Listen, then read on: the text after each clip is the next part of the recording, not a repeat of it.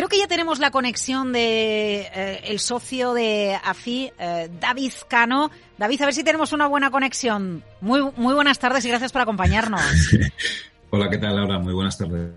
Eh, a, ver, a ver si tenemos buena conexión. Vamos a ir enseguida a Frankfurt, David, pero antes, eh, valoración de mantenimiento de tipos, era lo esperado, dará pistas hoy Lagarde cuando bajarán. Bueno, y luego el dato de PIB americano y la reacción de los bonos, ¿no? Que no, no nos concuerda lo que estamos viendo hoy en el mercado. ¿Qué pasa? Sí, era lo esperado que el BCE no bajara tipos.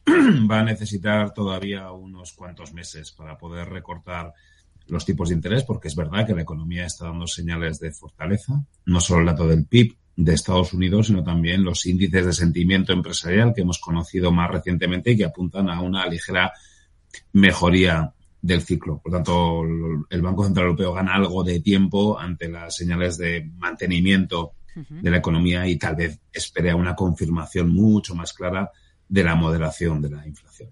Ya, ¿Le sorprende a usted el dato de PIB americano que, acaba de publicarse, 3,3%, y ya se esperaba que ahora sí que se moderara el crecimiento, moderar el crecimiento de la economía americana?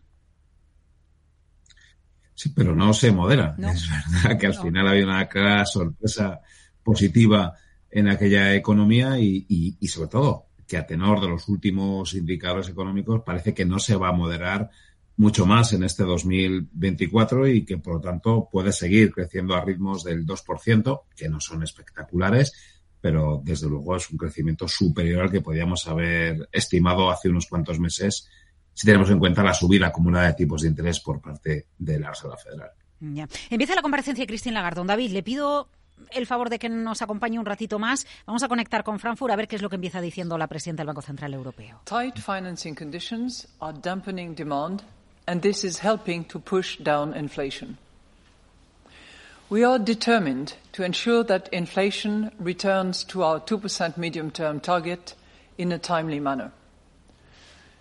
Based on our current assessment, we consider that the key pues el Consejo de Gobierno tiene la determinación de asegurar que la inflación vuelva a situarse pronto en el objetivo del 2% a medio plazo. Will make a substantial contribution to this goal. Los tipos de interés oficiales están haciendo, eh, están en niveles que mantenidos durante un periodo suficientemente largo van a contribuir de manera sustancial a este objetivo. Y las decisiones del Consejo de Gobierno van a asegurar que los tipos de interés se van a fijar en niveles suficientemente restrictivos durante el tiempo que sea necesario.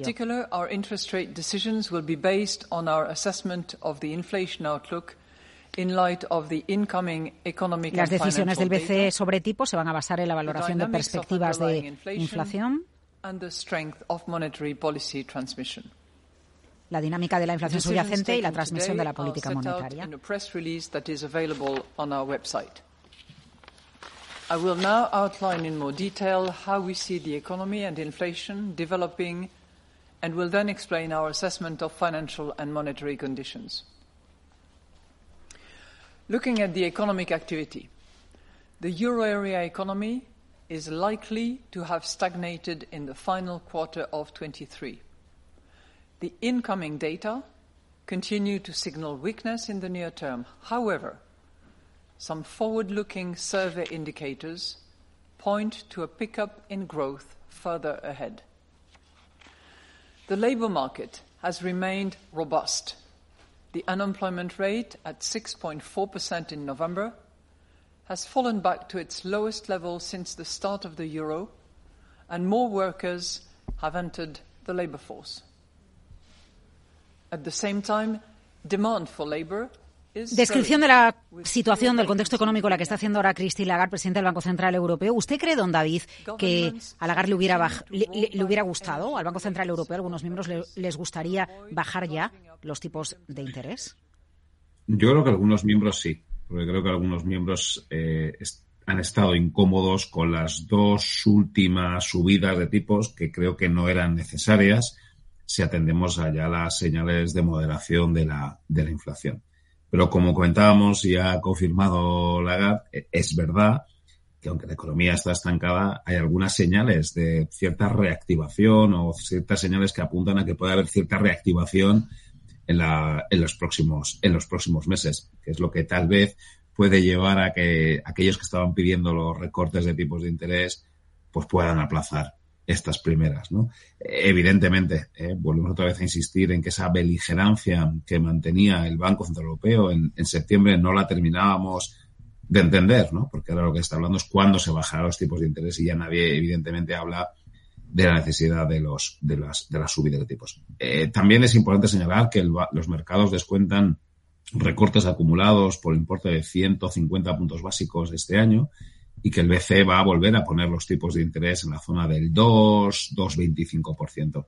Ahí es donde tal vez el mercado está un poco pasado. ¿eh? Y yo creo que pensar que el BCE va a recortar tanto y va a volver a poner los tipos de interés en eso, en la zona del, del 2%, es un poco agresivo, porque para eso pues tendríamos que tener una mucha más clara pérdida de dinamismo de la economía, que vuelvo otra vez, pues parece que no va a ser, que no va a ser posible, porque esa es la parte positiva de la, de la interpretación y del análisis. La economía ha conseguido evitar la recesión y, va a conseguir ¿eh? crecer a ritmos que, no justifican un recorte de los tipos de interés hasta, hasta el 2%. Sí, hasta la zona del 2,5%, 3% fundamentalmente, desde el 4,5% que están ahora.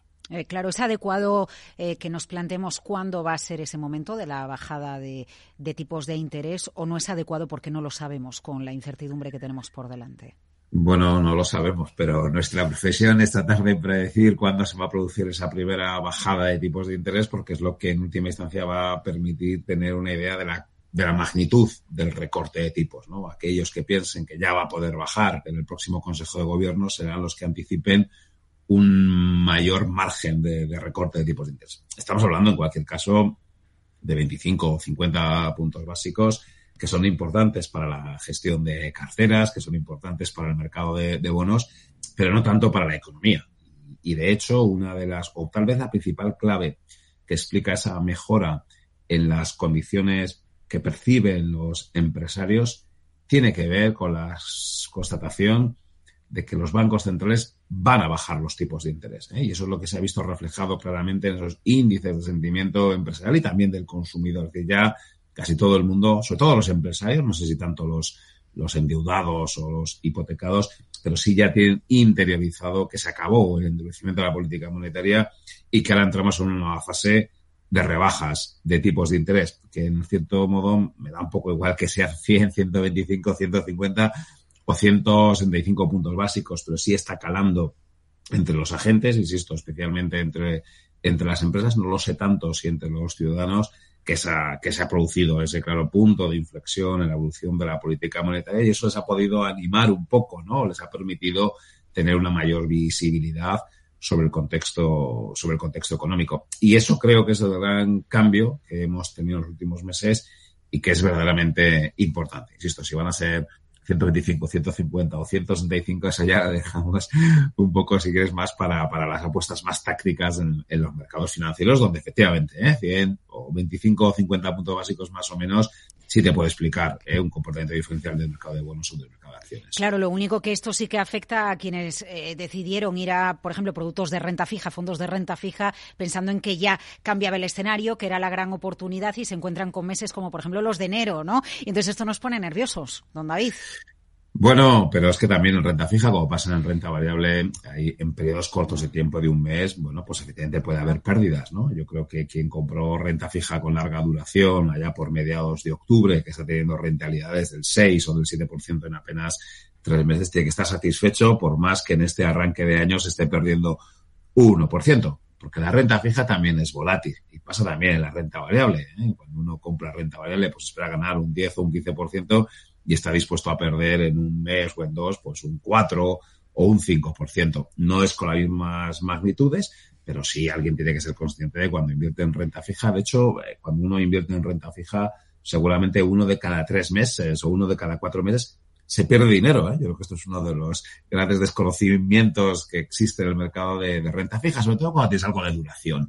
Eso es, uno de cada tres o uno de cada cuatro meses se pierde dinero. Lo que pasa es que la magnitud de las pérdidas pues, pues son eso, 0,4, 0,5 o 0,6 para que el resto de los meses se tenga una mayor reversión. Bueno, en el mes de enero están tocando algo de, de pérdidas ante ese repunte de los tipos de interés, pero bueno, no son, no son intensas. Eh, en 10 segundos, entonces no decimos, no le ponemos fecha, ¿no? A la primera bajada, David. Eh, ah, bueno, ya veremos. En junio. Ya veremos, pero si tuviésemos que buscar un momento del Consejo de Gobierno de, de junio, el de marzo parece un poco prematuro, pues seguramente en el, en el de junio. David Cano, socio de AFI, muchísimas gracias por acompañarnos en Capital Radio en este especial Banco Central Europeo. Cuídese. Gracias, un placer. Hasta otra.